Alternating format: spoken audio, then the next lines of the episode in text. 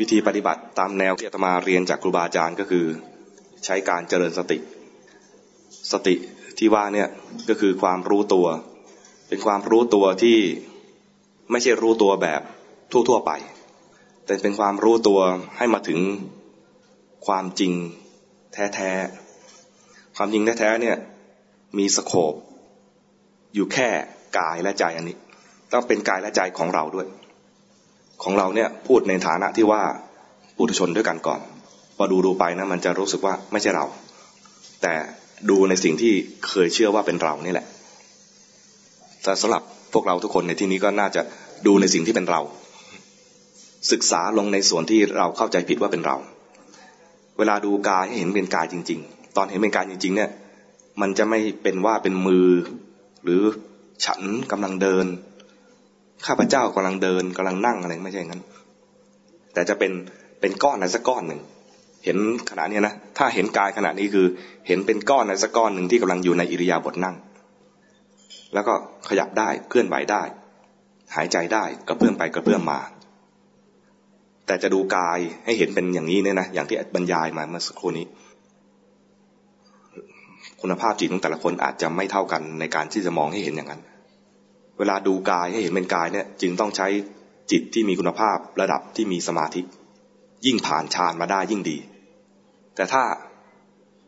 ไม่ได้ ไม่ได้ในนี้คือ ไม่เคยได้ฌาน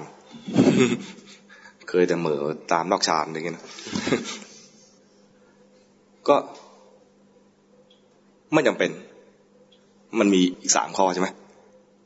เวลาดูสติปัฏฐานสี่นะนะ มีอยู่สี่ข้อมีกายเวทนาจิตธรรมกาย ถ้าเราดูไม่เห็นตรงตามที่ท่านบรรยาย แสดงว่าจิตเราเนี่ยไม่พร้อมพอ คุณสมบัติของจิตไม่พร้อมพอที่มาดูกายให้เห็นตรงตามที่ท่านบรรยายดูข้อที่สองข้อที่สองท่านดูเวทนา ดูเวทนาให้เป็นเวทนา ลองดูดูได้ไหมดูเวทนาให้เป็นเวทนา ดูทีไรก็กูเจ็บ กูปวด กูเมื่อย เป็นงั้นไหม ยุงกัดก็เห็นเป็นยุงกัด ตอนคันก็คือกูคันใช่ไหมแล้วก็ตบไปที่มือเผอิญโดนยุง มันเป็นกลายเป็นว่าดูเวทนายากกว่าดูกายอีก เพราะมีเวทนาทีไรคือเป็นกูทุกที ถ้าเอะใจสักนิดหนึ่งนะ ถ้าเอะใจสักนิดหนึ่ง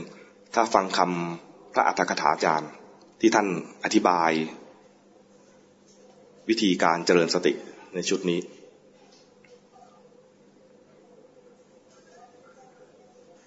ท่านอธิบายว่า ผู้ที่จะเจริญสติ ดูกายและเวทนา ให้เห็นเป็นกายและเวทนาแสดงไตรลักษณ์คือให้เกิดปัญญาเนี่ยนะจะต้องเป็นคนประเภทสมถยานิก สมถยานิกแปลว่า ต้องทำสมถะเก่ง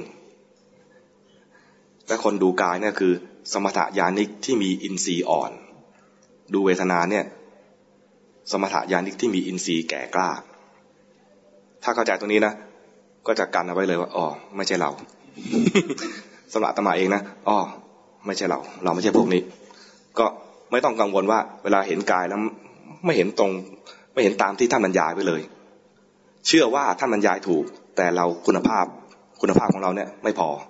ไม่สามารถทนดูให้เวทนามแสดงไตรลักษณ์ได้ ไม่สามารถมองกายให้เป็นเป็นก้อนอะไรสักก้อนหนึ่ง